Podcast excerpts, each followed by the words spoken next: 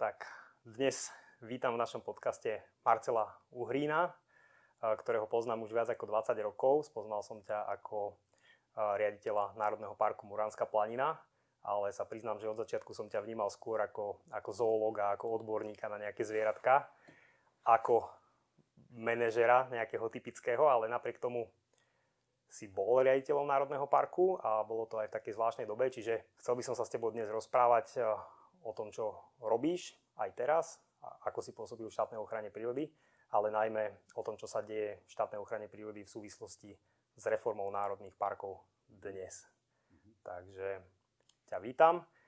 A... Ďakujem. Ja zároveň vítam v mojej pracovni. To sa môže prezradiť, kde sa to natáča. Však. Určite áno. No. Opýtam sa ťa najskôr na tie zoologické veci, že čomu sa ty akoby venuješ odborne? No, uh, to, čomu sa venujem e, dosť tak ako odráža aj tú moju osobnú históriu v tej ochrane prírody. Keď som po skončení vysokej školy, z okolností ja som skončil vysokú školu ako rastlinný fyziológ, hm. to je taká zaujímavosť, v 90. roku. No ale proste ma to ťahalo do ochrany prírody a e, ocitol som sa najprv v slovenskom krase, vtedajšie HKO, a potom som po nejakej dobe prešiel na Moranskú planinu a ako na pozícii zoológa alebo proste človeka, ktorý sa má starať o faunu a ochranu e, živočíchov v chránenom území.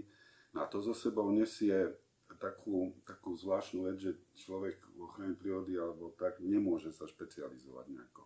Čiže, čiže som sa vlastne venoval veľmi veľa veciam a hlavne teda stavovcom, ale v podstate od obožívaníkov až po cicavce. Eh, a je to veľká škola, najmä napríklad slovenský kras bol vždy atraktívne územie a tam chodilo množstvo výskumníkov z Čiech, zo zahraničia, z Maďarska a človek s nimi chodí vonku po teréne a strašne veľa sa naučí.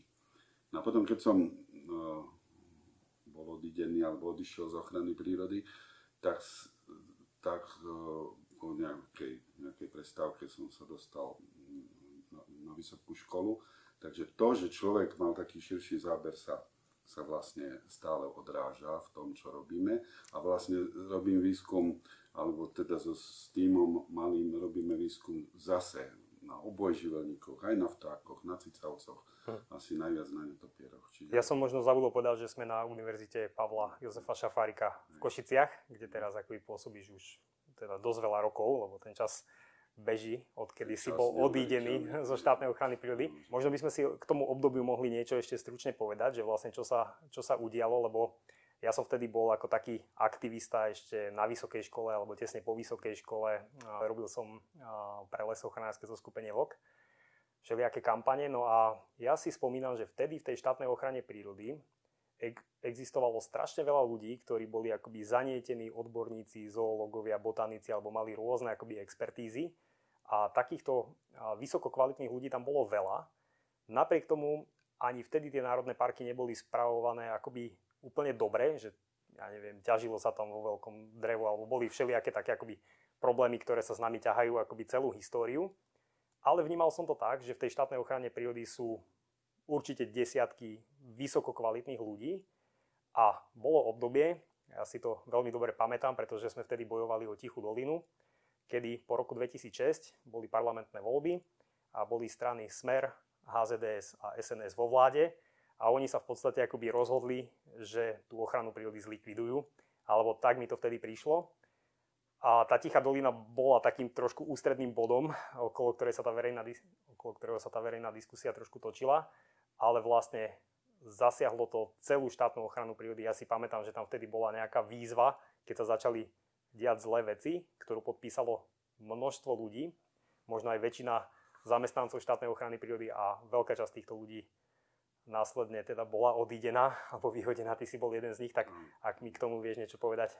E, rád. Ja sa potom ešte trošku chcem vrátiť aj tým témam výskumným, ktoré robíme, lebo súvisia aj s ochranou prírody, ale e, pokúsim sa e, na to zaspomínať, aj keď ono tým, že to bolo aj pre nás, ktorí sme museli vtedy odísť z ochrany prírody, také dosť osobné a ja som si napríklad predstavoval, že proste do konca života budem robiť v ochrane prírody a zrazu prišiel taká, taký zlom. Takže pamäť to vytesnila trošku, čiže možno si nepamätám úplne všetko detailne, ale faktom je, že v tom období, aspoň v tej zoologickej sfére, ale určite aj v iných, bolo veľmi veľa takých kvalitných ľudí, ktorí sa špecializovali, boli v ochrane prírody sa zaviedol taký systém gestorských skupín a, a proste boli ľudia, ktorí uh, usmerňovali iných kolegov, zoologov na iných správ, uh, metodicky, odborne. Ja som sa takto venoval netopierom, akože proste gestorskú skupinu a rozbiehli sa veľké veci typu pravidelné monitoringy, ščítania vtákov, ščítania netopierov, mapovačky, vidier, zimné ščítania šeliem. To všetko v tom období ako tak kvasilo a bolo to, bolo to veľmi, veľmi dobré. Čiže tá ochrana prírody bola akoby na dátach založená, založená alebo smerovala to k tomu? Áno. Frustrujúce ale bolo to, že napriek tomu, že vysoko kvalitné, kvalitné dáta sa získavali, veľmi zriedka sa nám ich po, po, podarilo využiť k tomu, aby sme, povedzme, v rámci stanovisk presadili e, pozitívne rozhodnutia v prírode. Hej. No, čiže to bolo také frustrujúce. No. Ja možno taký podobný príklad skúsim z lesníctva, lebo ja som v tých časoch ešte študoval lesníctvo, teraz sme sa všetko možné učili. A napríklad e, tie lesné hospodárske plány tiež vyzerali ako taký veľmi seriózny analytický materiál, že napríklad sme mali strašne veľa skupín lesných typov, to sú stovky, a teraz to bolo veľmi podrobne popísaný každý poraz, čo by tam malo rásť a teoreticky, čo by sa tam malo robiť. Ale potom tam bola druhá časť toho plánu, ktorá sa volala uh, plán opatrení a tam bolo všade napísané v tých 90. rokoch alebo začiatkom 2000 ešte, že holorúb, holorúb, holorúb. všade bolo to isté, úplne schematický prístup. Čiže tiež tie dáta ako keby uh, sa v praxi neprejavili. Ale čo sa, čo sa vlastne stalo vtedy, ten konflikt, že prečo ano. tak strašne veľa ľudí muselo odísť? No, ja si ne, možno nespomeniem presne na tú postupnosť. Stal sa generálnym riaditeľom štátnej ochrany e, prírody Jan Mizerák, dneska známa postava aj v politických kruhoch. No a, však to bolo po tej kalamite, čo padla v Tatrách. E, nejaké zásadové postoje sa tam držali napríklad aj v našom území na Muránskej plane na Fabovej hole, holi. E, sme to proste držali v tom zmysle, že je to raz rezervácia, tak ako e, sa to nespracuje. To boli úplne novinky, vlastne sa kopíroval postoj z, tých, z Tichej doliny na Fabovú holu.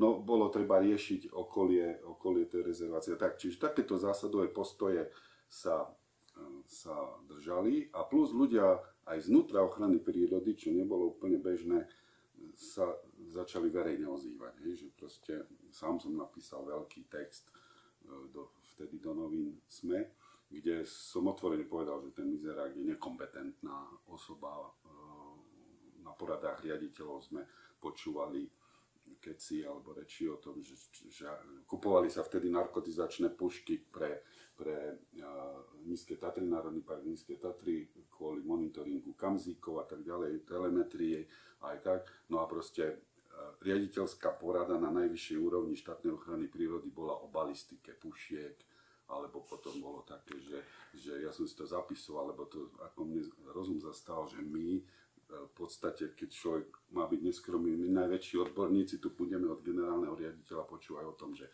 už teda nebudeme kupovať trička z nekvalitnej látky, ale len z kvalitnej nekvrčivej italianskej látky a podobne. A už budeme kupovať len auta s klimatizáciou a a vtedajší, tak tam bola taká zo skupiny ľudí ako Tomáš Vanšura, Maroš Jasík a e, Dušan Valachovič a, a takíto ľudia, ktorí ako mali skúsenosti obrovské z ochrany prírody a tu príde nejaký politicky dosadený človek, ktorý nám bude hovoriť. A netuší, čo hovorí? Netuší, čo hovorí, navyše zaťažený polovníckou minulosťou a takýmito záležitostiami. No a čiže sme sa ozývali a ľudia takto až nakoniec proste došlo k takému doslova s odstupom času vypitvaniu štátnej ochrany hm. prírody. Boli zinscenované také akože odvolania riaditeľov, hej, ja som bol odvolaný. U mňa to prebehlo napríklad tak, že som bol odvolaný a vrátil som sa na pozíciu zoológa a v rámci reorganizačnej zmeny tú pozíciu zoológa Mizerák zrušil, tým pádom akože som bol nadbytočný. A tak, no. tak som vyšiel z ochrany prírody. Ja si to pamätám z Tanapu veľmi dobre tiež, že tam aj Tomáš Vančura ako bývalý riaditeľ, ale aj Karol Kalisky, s ktorým teraz točíme filmy, kopa ďalších ľudí, ktorí tam boli naozaj že zásadoví a držali, tak vlastne boli odvolaní. A ešte, ešte možno trošku nadviažem aj na to vlastne už teda k tej reforme, keby sme išli postupne, že vlastne tá štátna ochrana prírody fungovala uh, tak zvláštne v tom, že to centrum dokázalo veľmi silno ovplyvňovať tie lokálne správy národných parkov alebo chránených krajinných oblastí. To znamená, že aj niektoré stanoviska, keď aj na správe Národného parku by niekto bol akoby odborník a držal pozíciu, no tak mu to zobere to centrum a prepíše to stanovisko a jednoducho sa vyhovie tým developerom alebo lesníkom alebo nejakým iným záujmovým skupinám. A to sa práve v tom čase začalo akoby veľmi diať. Čiže aj keď nevyhodili tých ľudí, tak, tak urobili niečo iné, ale vlastne úplne nabúrali tú ochranu prírody, že bola nefunkčná v podstate. To sa stávalo. Nám si nespomínam na nejaký konkrétny prípad, skôr sme ustáli veci ale určite sa to stávalo. No a, a te, teraz akoby ide, smerujeme k nejakej reforme, že vlastne tá ochrana prírody od vtedy, to bolo rok 2006-2007, v 2007 väčšina tých ľudí si myslím, že odišla. Teraz máme rok 2022 a celé to obdobie tá ochrana prírody naozaj akoby nefungovala dobre. Môžeme si povedať, že, že čo to znamená, alebo ako by to malo vyzerať, keď to má fungovať dobre. Ale tí kvalitní ľudia boli odidení a to, čo som ja vnímal, že strašne málo kvalitných ľudí nových tam prišlo, pretože keď tá organizácia bola v zlom stave, tak eh, mnohí kvalitní ľudia, pokiaľ nie sú úplní nadšenci, že ich baví proste byť v lese a až tak im nevadí, že to proste nefunguje, jednoducho tam nevydržali.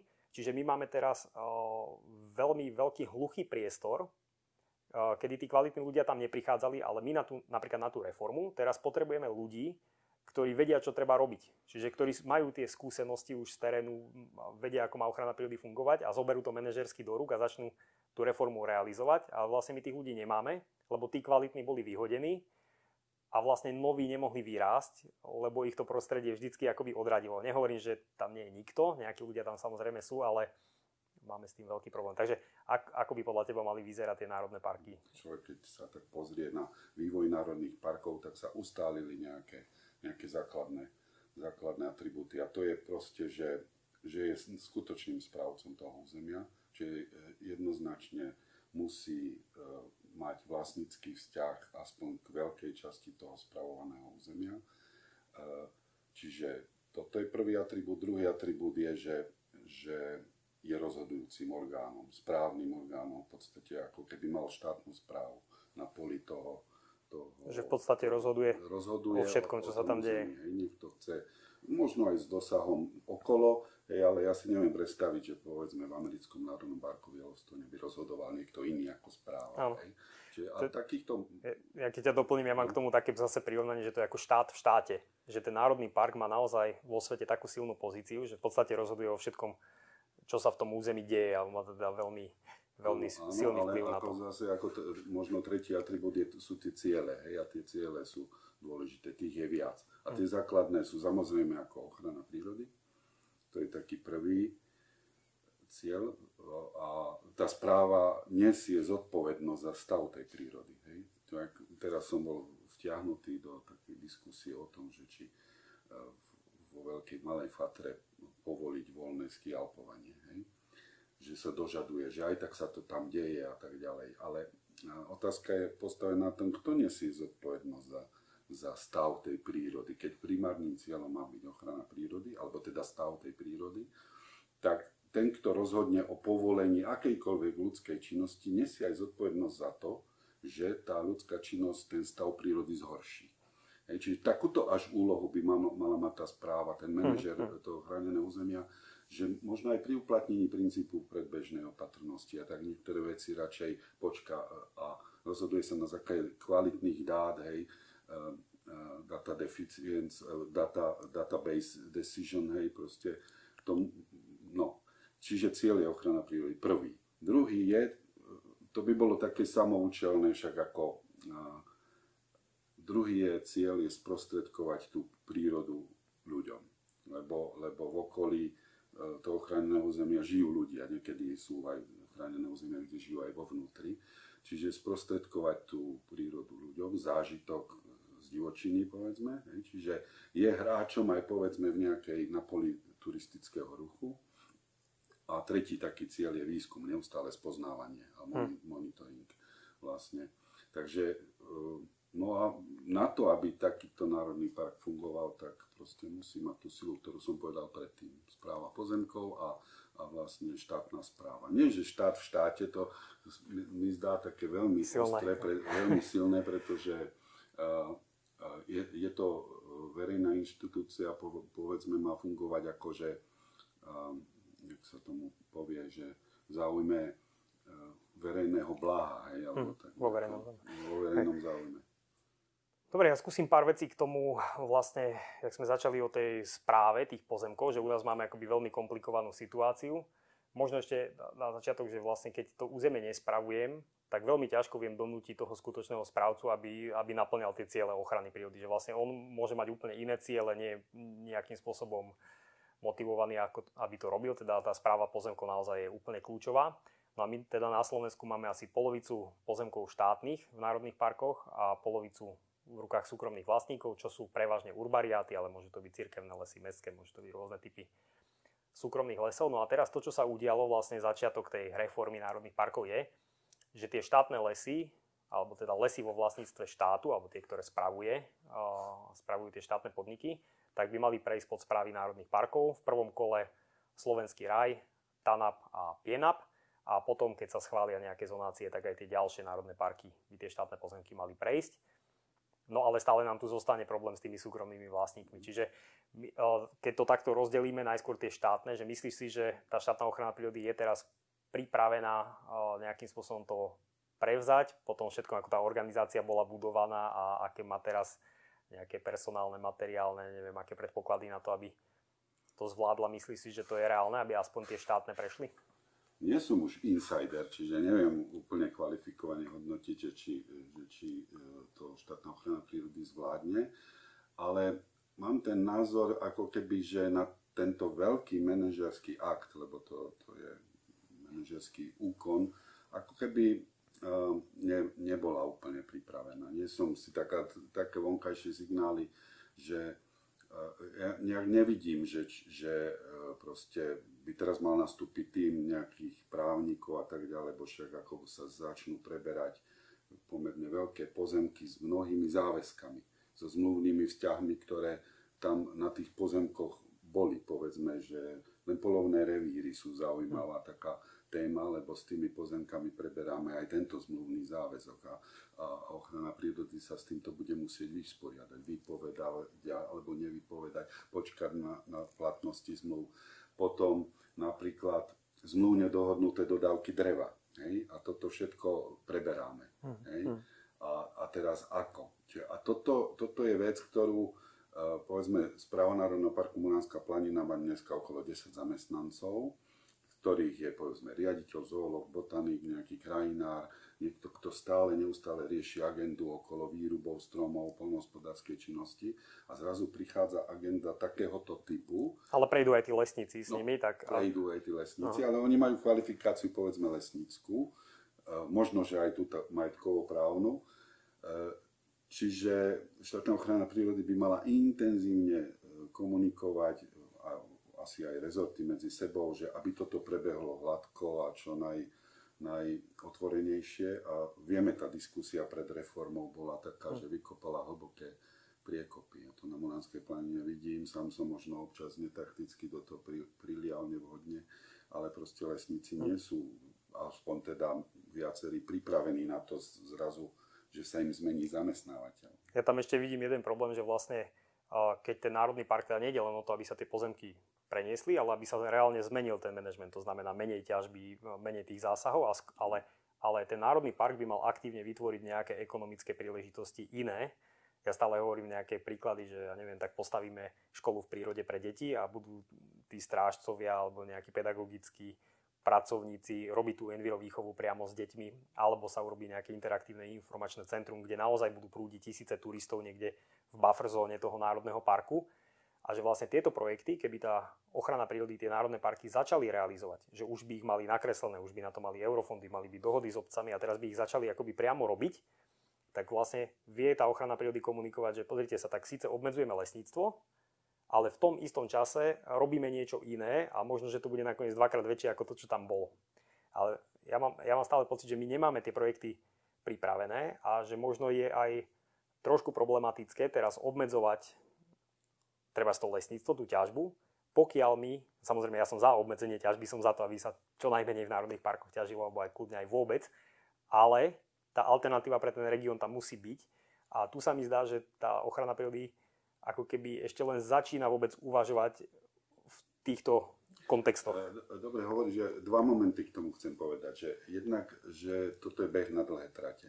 Sme na nejakej štartovacej línii, ako si správne povedal, od rozdelenia Československa, kedy Česko dávno ubehlo v téme ochrany prírody. My sme stratili 20 či 30 rokov. Hej. Aj myšlienkovo, ale vôbec. Čiže sme na štartovacej línii. Čiže je to beh na dlhé trate. To je prvý moment, ktorý chcem povedať. Druhý moment, že jak som si, ako som síce hovoril, že správa Národného parku má byť ten kľúčový hráč, ale ona nemá byť jediný kľúčový hráč. Tá prosperita toho územia a okolia je založená na synergii spolupôsobenia ďalších hráčov, ktorí tam sú.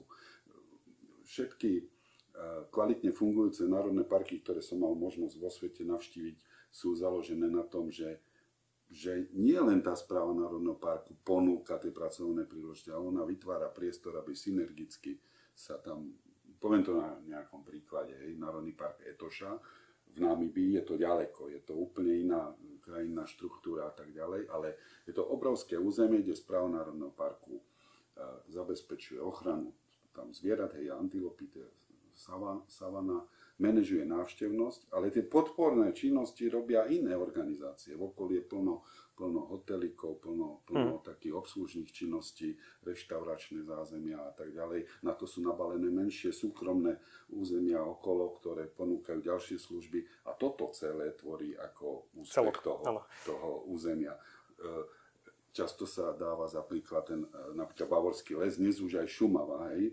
keby ste sa starostu v čase, keď toto, čo sa začína diať na Slovensku, pýtali hoď ktorého starostu na Šumave vtedy. Aj v Bavorskom lese boli protesty. Boli proti. Hej, a dneska sa toho istého starostu po 30 rokoch spýtať a on povie vďaka Bohu za Národný park. Áno, áno. Hej. Ja by som len doplnil možno také poznámky, že vlastne naozaj aj to, to nemusí správa realizovať, že môže tu byť aj nejaké verejno-súkromné partnerstva, alebo naozaj tam môže byť súkromný sektor v tom, ale ten Národný park ja som možno povedal zle štát v štáte, ale je to niečo ako, ako mesto. Je, že vlastne, keď je primátor mesta, tak on si určuje, alebo on, on musí vedieť, že tu bude autobusová vlaková stanica, tu budú obchodné centra, tu bude priemyselná zóna a tak ďalej. Čiže potrebuje na to niečo ako urbanistickú štúdiu. Čiže aj ten Národný park má mať zonáciu, ktorá je určená na ciele ochrany prírody, že chceme zachrániť tieto druhy, tieto biotopy, máme na to vytvorené nejaké zóny, manažmenty, keď treba, keď netreba nič sa tam nebude robiť, ale potom aj na tú infraštruktúru, že tu bude nejaký elektrický vláčik, tu bude záchytné parkovisko, tu bude infocentrum, tu budeme na koníkoch jazdiť s turistami, alebo neviem, teraz si vymýšľam, hoci čo cyklo, trasy. To všetko by mal akoby vedieť ten národný park, že to, toto celisté územie mám na to urbanistickú štúdiu, povedzme. A teraz tým súkromným investorom poviem, že toto sú príležitosti. Nech sa páči, ak chcete spolupracovať s Národným parkom, so štátom, dá sa to robiť takto, dohodneme si nejaké podmienky a nemusí ten štát to nutne financovať a všetko riadiť, lebo to je niekedy komplikované so štátom a lepšie to urobia súkromníci. S tým súhlasím. Tým súhlasím. Spomínaná zonácia je nástroj hlavne ochrany prírody. Hej? Vlastne vylíšenie tej bezzásahovej zóny je, je proste nástroj na to, aby sme naplnili to primárne poslanie od Národného parku a to je ochrana prírody. Teraz mi napadla ešte teda jedna, jedna vec, ako by mohli tie zóny fungovať, najmä tie s nižším stupňom. Som si spomenul na jeden taký konkrétny prípad ešte z čas, keď som bol na Muranskej planine, tak vtedy vznikla taká iniciatíva, mnohí to určite poznajú, v Sedle z Bojska, kde zasahuje až územie to blízko pod Fabovou holou, E, prišli taký, e, taká iniciatíva podnikateľská, že chcú, chcú postaviť e, nejakú proste niečo typu motorest, ale že to bude zrubové a tak ďalej. Ale vtedy územné plány tam neboli nejako nadefinované. My sme nad tým práve takto sedeli a sme si povedali, ops, tak toto, toto je práve výzva na to, že tuto to nejakým spôsobom povoliť. Je to nástupná zóna do Národného parku, kde dokážeme pomocou nejakých atrakcií, dneska je tam nová rozhľadňa, sú tam kone, jazdí sa tam na koníkoch, e, je tam minizoo, je tam veľká proste taký salaš, kde sa strašne veľa ľudí otočí a z, z, tak, takéto zóny v okolí Národného parku majú vznikať a z nich ľudia idú do tej, do, do, tej, do tej centrálnej časti. To mne sa páči, čo si povedal a teraz keď vlastne v kontraste Demenovská dolina alebo Štrbské pleso, tam niekto asi zabudol na schvál niečo urobiť, lebo naozaj Národný park by mal mať tie štandardy, že si povie tak, dobre, tak budovy budú len také vysoké, aby nám nehyzdili krajinný ráz a nebudú trčať nad stromy 6 poschodí, ako sa to v niektorých prípadoch stalo aj v jadre národných parkov že sa tam použijú takéto materiály, že kapacita nejakého priestoru je daná, že sú tam limity prostredia, koľko tam máme vody, koľko hluku tam chceme, koľko chceme mať tú zastávanosť a tak ďalej. A ja si myslím, že keby národné parky toto mali akoby veľmi dobre a tvrdo zadefinované, tak potom sa aj dramaticky znižuje nejaký priestor pre korupciu. Pretože keď príde nejaký investor a povie, že chcem si niečo postaviť, no tak v princípe dnes je to tak, že keď si to vylobuje, no tak si to vylobuje a keď si nevylobuje, tak si nevylobuje ale z môjho pohľadu ten riaditeľ Národného parku by sa s ním pomaly ani nemal stretnúť a mal by povedať, pozrite sa, toto je náš dokument, tu je odborný pracovník, ktorý sa tomu venuje, ak eh, niečomu nerozumiete, tak eh, on vám to vysvetlí a skúste sa dohodnúť s ním, ale tie rámce dáva ten dokument a jednoducho nebude tu niekto, že ako teraz to, čo sa v národných parkoch postavilo za tieto 10 ročia, to je len to, že niekto si to dokázal nejakým spôsobom. Obísť a niekto iný si nedokázal, ale ne, nemá to žiadny koncept, je to len, len tak. Trošku to pomenujme a uh, aj ono je to o tom, že akú podobu má ochrana prírody doteraz. Ja to, to, čo ja nazývam donovalizácia a udialo sa to aj v Demenovej a podobne, proste ten nekontrolovaný uh, stavebný boom, uh, absolútne tie dizajny tých objektov sú otrasné, ne, ne, nekopírujú nejakú tradíciu a tak ďalej, nejdem do takýchto detajlov, tak za to niekto nesie zodpovednosť. A dovolím si tvrdiť, že vo väčšine prípadov za to nenesie zodpovednosť ochrana prírody, ale tí, ktorí o tom rozhodovali na tých úradoch, kde bol ten priestor na tú korupciu a tak, ako hovoríš. No. Čiže e, mnohé tie stanoviská som aj vtedy mal možnosť vidieť a proste to ochrana prírody nesúhlasila, ale úrady to povolili. Môžeme teraz trošku, lebo ty si na začiatku povedal tie body, Aha. to vlastníctvo bolo jedno, trošku sme sa už o tom bavili, ale teraz si vlastne spomenul niečo, že tie národné parky ako keby nerozhodovali a ani stále nerozhodujú u nás, že u nás sú vlastne orgánom štátnej správy, čo znie tak zvláštne, ale to je ten orgán, ktorý rozhodne v konečnom dôsledku. Sú hlavne teda okresné úrady vo väčšine prípadov a správa parku napíše nejaké stanovisko. Čiže nerozhoduje správa parku, správ, správne by to malo byť, že rozhoduje, ale rozhoduje ministerstvo vnútra v podstate cez tie svoje okresné úrady. Čiže toto je chorý prvok v celom tom systéme rozhodovania a potom aj tá, podľa mňa aj tá zodpovednosť je e, akoby ťažšie zistiteľná, že kde vlastne je, keď sa to takto ako keby rozbije, lebo keď je jasne povedané, že to má ten národný park, lebo tie procesy sú zložité, že ten píše také stanovisko, ten také, potom je nejaká EIA, potom je neviem čo a vlastne ako keby v konečnom dôsledku nie je úplne jednoznačne jasné, kto je ten zodpovedný za to rozhodnutie v tomto našom systéme. Ale malo by to tak byť, že tie národné parky je to tá entita, ktorá má tú zodpovednosť za ochranu prírody a jednoducho nemôže sa z toho nejako vyvlieť a toto treba urobiť akoby v ďalšom kroku. To treba urobiť. Jak som už aj povedal, vlastne to, čo sa teraz udialo, tá posledná novela, ktorá zabezpečuje ten prevod správy pozemkov na lesnom pôdnom fonde na správy národných parkov, je prvý krok z tých správ národných parkov sa síce stanú samostatné právne subjekty v rámci teda podriadení ministerstva životného prostredia, ale ešte sa z nich nestanú orgány e, štátnej správy. Hej, to, čo e, nechoďme ďaleko, stačí sa ísť do Maďarska alebo do Českej republiky, proste Národný park Pody alebo Šumava má také oddelenie štátnej správy. Niekto v okolí Národného parku, kde zasahuje ochranné pásmo, chce rekonštruovať chatu, tak správa Národného parku na to dáva súhlas a v súlade so svojimi nejakými regulatívami e, to, to spripomienkuje. A toto Slovenskú ochranu prírody ešte len čaká. Hm. To, ja ne, neviem, kedy tento druhý krok uh, je nejakým spôsobom naplánovaný. Nemyslím si, že v tejto v tomto volebnom období. No. No je to ešte veľa, že čo s tými národnými parkami akoby súvisí, lebo nemôžeme sa napríklad, možno, že len spomeniem, sme to vlastníctvo, tak máme tu súkromných vlastníkov, ten štát to v podstate rieši teraz tak, že buď ich nejak zásadne neobmedzuje, alebo keď ich obmedzí, tak vypláca nejakú majetkovú újmu, buď nejaký dlhodobejší nájom, alebo jednorázovo, keď vznikne tomu vlastníkovi nejaká škoda, ako keby z titulu ochrany prírody, tak to zaplatí, má nástroje na to, aby tie pozemky vykúpil, keď ten vlastník s tým súhlasí. Čiže nejaké nástroje tam sú, ale v princípe my teraz potrebujeme urobiť to, že tie štátne pozemky tam môžeme urobiť tie národné parky naozaj akoby v prvom kole bez nejakých prekážok. S tými vlastníkmi vieme postupne jednať, robiť nejaké dohody, ktoré sa robia napríklad pri tvorbe zonácie Národného parku, čo je ďalšia vec, čo je podľa mňa samostatná téma na takúto debatu, že tam už by som akoby nerád zachádzal, ale možno ešte jednu tému by som chcel otvoriť s tebou, že u nás na Slovensku je ochrana prírody vnímaná akoby veľmi negatívne nejakou časťou spoločnosti. Veľakrát sú to miestni ľudia, ktorí vlastne žijú pod tými horami a, a pracujú tam, ale proste sú to ich pozemky a tak. A oni majú pocit, že sú len obmedzovaní, že tá ochrana prírody im ako keby nič nedáva. Pre nich sú to čisté, čisté obmedzenia, ich to hnevá, že niekto sa im stále stará do toho, čo oni tam stále robili a teraz ako niekto ich tam poučuje alebo im niečo zakazuje a tak ale sú to častokrát aj návštevníci, ktorí majú akoby zlé skúsenosti v tom, že idú sa niekde, ja neviem, previesť na bicykli a teraz ich niekto zastaví na ceste a poviem, no tak tu nie ste na značenej trase, bum, pokuta, hej, nejaký strážca. A teraz ten cyklista si, tak ja som nevedel, že tu je cesta, ja neviem ani poriadne, kde som, čo som, že som niečo porušil a pritom možno, že mu to príde absurdné, keď okolo sú vyrúbané lesy. Tá lesná cesta tam bola postavená asi s nejakým povolením ale ten výrub, aj tá cesta sú o mnoho rádov väčšie zásahy do tej prírody, ako to, že ten cyklista nakoniec po tej ceste ide.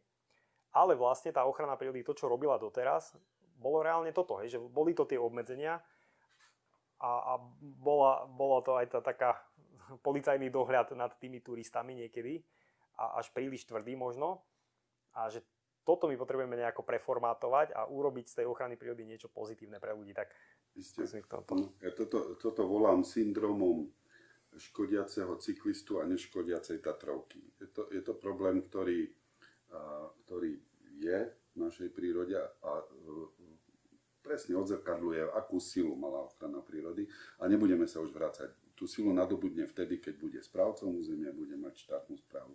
A, a toto, toto sa začína len štartovať. Hej? A v národných parkoch to je teda, um, povedzme, že ten prvý krok bol urobený dobre, lebo tá správa pozemkov lesných, keď prejde pod tú správu, tak sa všetky tieto veci o tom, kde ťažiť, kde neťažiť, e, nepostaviť cestu, ako ťažiť jemnejšie, tak to sa upečie v jednej organizácii a vlastne e, až takto pôjde vonku na verejnosť. No ale toto, ako vravíš, to sa musí preformátovať. Hm. A, a ja tie cesty e, poznám, ale tak to je tak zložitá mravenčia práca, ktorú neviem, či teraz opisovať. Ja len ten zase poviem, že to je na, beh na dlhé trate. A ľudia počase zistia, že možno, že ten národný park alebo tá ochrana prírody je ešte pre, pre nich výhodnejší. Hej. Ja som to teraz zažil celkom na vlastnej koži. Tri roky som robil výskum v Národnom parku Prespa v severnom Grécku o krásne územie, významné vtáčie územie, e, vnútrozemské e, jazera na chrasovom podloží, fantastické územie. A ľudia tam, predtým bola polnohospodárska činnosť a tak. A ochrana prírody prinášala také, treba chrániť pelikány, rybári sa hnevali, e, treba manažovať lúky, hnevali sa chovateľia dobytka a tak ďalej. A po 20 rokoch tí ľudia prišli na to, že na tie pelikány sa chodia pozerať birdwatchery, tie luky sú fantastické, tam sa chodia e, všelijaké rekreanti, zvýšila sa návštevnosť, ale na únosnú mieru, aby to neškodilo tomu územiu a zrazu sa to pred, začalo hm. otáčať. Hej. No. Ja si myslím, že, lebo tiež ja som niekedy vyčítal tej našej ochrane prírody, že vlastne ten pozitívny prístup, že mala by začať ako keby nejako už e, robiť predtým, že určite niečo aj robila a mohla, mohla určite viacej, ale naozaj je to tak, že keď tie nástroje človek nemá v rukách, že keď jediné, čo môže rozhodnúť, lebo sme hovorili, že rozhodujú tie okresné úrady, je, že dám turistovi pokutu, lebo to môže ten strážca priamo urobiť, no tak vlastne robí to, na čo má tie kompetencie a zase nerobí to, na čo nemá. A vlastne tí pracovníci, a to sa nemôžeme čudovať, že vlastne oni si nevedia predstaviť ten svet, keď tie kompetencie majú, keď napríklad spravujú tie pozemky alebo tak, že ja si to napríklad na tej zonácii takto testujem, že vlastne keď by ste tým pracovníkom nechali nakresliť zonáciu v tom stave, že nespravujú pozemky, tak tam všade vidia tie problémy. Tu sa nedohodnem s tým lesníkom, tu s tým, ale len tieto porasty, tam pohrebenie niekde, kde nie je ešte cesta, kde nebudú konflikty. A teraz by som mu dal tomu istému človeku, že pozrite, to, to, to je tvoj ten pozemok, to vy tu spravujete, no tak samozrejme tú zonáciu nakreslí inak. A to isté je, keď vlastne sa pozeráme na ten regionálny rozvoj, a on vie, že to je vlastne jeho pozemok. On rozhodne, či tam bude parkovisko, ak to bude vyberať parkovné a, a či tu ideme zrekonštruovať nejakú úzkokolajnú železničku. A ešte keď mám na to eurofondy, že si to viem predstaviť, lebo oni nemajú peniaze v podstate na výbramky, hej, alebo na benzín, keď potrebujú niekde ísť. A zrazu, keď my im tie nástroje dáme, že to musí byť ako keby na začiatku, tak tí ľudia začnú sami inak rozmýšľať a potom to bude ten dlhý proces, ktorý bude trvať 10-15 rokov, kedy sa dostaneme od tých nefungujúcich národných parkov, ktoré viac menej tu stále máme, až po ten stav, ktorý je štandardom vo svete, tak to bude trvať, dajme tomu, tých 10-15 rokov pri nejakom optimálnom scenári, ale najskôr musia byť tie nástroje, až potom vlastne to všetko môže začať vznikať, lebo bez toho tí ľudia jednoducho to nemajú ako robiť, nevedia si to ani predstaviť a jednoducho je to utopia. Takže toto im treba dať a, a ja verím tomu, že... Dotkol si sa jednej veci a to sú peniaze. A ochrana prírody bez peňazí sa v princípe robiť nedá, čiže je to vec, ktorá štát nejakým spôsobom bude zaťažovať aj do budúcna, aj keď do určitej miery tá ochrana prírody môže uh, generovať uh, príjmy, uh, povedzme zo služieb, hej, poskytovanie informácií, sprievodcovská služba, ja neviem, sprístupnené jaskyne, aj zo vstupného do chránených území a tak ďalej nebudem sa povedať aj z predaja dreva, lebo v rámci manažovania napríklad B zóny prírode blízkym obospodarovaním, tak to drevo, ktoré eh, sa vyrúbe v záujme, v záujme toho územia, tak sa tiež môže predať a tak ďalej.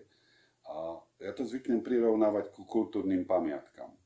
Tie tiež štát opravuje, investuje do nich peniaze a jediný zisk z toho má, že tam ľudia chodia a zaplatia vstupné. A to, to isté je princípe len je to príroda, je Národný park ako značka, brand. Hm. Hej, a, a je naivné si myslieť, že Národný park si zarobí sám na seba, na všetko. To je súčasť rozpočtu krajiny. Ja to tiež tak vnímam, že je to vlastne služba verejnosti. My tú prírodu, tú vodu, klimatickú zmenu máme a tak ďalej, biodiverzita, všetko s tým súvisí. To je služba verejnosti, že my to chránime pre nás všetky. Čiže štát má niečo platiť. Ja si myslím, že tie eurofondy sú práve dobre na to, že my sa potrebujeme dostať z bodu A do bodu B, kedy to bude fungovať a vlastne na to, tá, na tú transformáciu, to je ako keď chceme transformovať tú hornú nitru, že vlastne tie bane sa tam zatvárajú, energetika sa bude riešiť inak a tak ďalej, tak je to nejaký transformačný proces, do ktorého treba investovať peniaze a je to nejaký čas. Ale potom, vlastne keď to bude, tak ten Národný park relatívne dobre dokáže generovať prostriedky a pritom to jedna vec je, že áno, sú tie zdroje rôzne, aj to vstupné, niekde sú to v európskych krajinách desiatky miliónov eur ročne, ktoré vedia na vstupnom vybrať tie národné parky, čiže to môže naozaj byť akoby, teraz, teraz tie rozpočty sú hradovo nižšie tých národných parkov, ale tam nejde len o to vlastne, je to vlastne dôležité v tom, že keď ten národný park urobí niečo, ja by som to teraz prirovnal, ja neviem, Eiffelová väža. Ten národný park je ako Eiffelová väža. Čiže niekto ju tam postaví a stojí to nejaké peniaze ale každý sa chodí pozerať na tú Eiffelovú väžu a tie kaviarničky, vinárničky, no, reštaurácie a všetko okolo toho, čo je postavené, tak profitujú z toho. Čiže ten región bude profitovať z toho národného parku a, a ten národný park ako štátna nejaká inštitúcia robí tú službu aj tomu regiónu a ten región to nakoniec pochopí, akurát sme na začiatku toho celého procesu a musíme vedieť, kde je ten koniec a čo chceme. No na to sú aj prepočty, asi čísla nepamätám, ale ako po 30 rokoch Bavorský les sa kompletne zmenil daňový výber v tom území. A vlastne e, e, zrazu sa zistilo, že sa to kompletne preklopilo. Tie príjmy, ktoré sú tam, ale aj z len naviazaných, nepriamo súvisiacich vecí s tým konkrétnym národným parkom. E, alebo z Ameriky si pamätám takú štúdiu, ktorá e, doložila ekonomický efekt, povedzme, Yellowstonu do vzdialenosti 100 míl od hraníc toho hm. územia. Ešte, ešte pre, e, prevláda ekonomický efekt toho, toho, toho územia. Čiže to, ale tak Yellowstone je e, extrémny prípad z obrovského. Ale, ale nie je to až tak uletené od napríklad Tatier. Že, Nie, že nie. sme pomerne blízko, sme malá krajina, je to v týchto kontextoch je to podľa mňa porovnateľné. Ja myslím, že ešte by sme sa veľa mohli baviť o Národnom parku, ale mohli by sme to ukončiť možno takou myšlienkou, že vlastne tá reforma národných parkov je investícia, ktorá sa vyplatí. Dá sa to takto vnímať, že treba sa do toho pustiť a budeme vidieť ten výsledok, ktorý bude prospievať aj ľuďom v regiónoch, aj, aj všetkým ľuďom, ktorí tu žijú. Tak ja verím, že sa nestane to, čo sa na Slovensku stáva bežne, že každé 4 roky sa to zbúra a začne sa robiť niečo na novo. Takže toto, tá cesta, ktorá teraz začala, pokiaľ dokáže vydržať, dajme tomu tých 15 rokov, tak ja si myslím, že na konci budú spokojní aj ľudia, aj príroda teda. Ja som tiež o tom presvedčený. Teraz bude dosť ťažká úloha pre tie národné parky a ich správy trošku obrúsiť tie priekopy a zákopy, ktoré sa vykopali. Tá diskusia bola, bola nepríjemná. Samozprávy sa po, proti tomu postavili. Niekedy som sa až čudoval tam v mieste, kde to poznám, že niektorí starostovia nepochopili, že vlastne toto je historická chvíľa a mohli, mohli vlastne sa viesť na vlne dačoho, čo prináša do budúcna veľkú hm. nádej.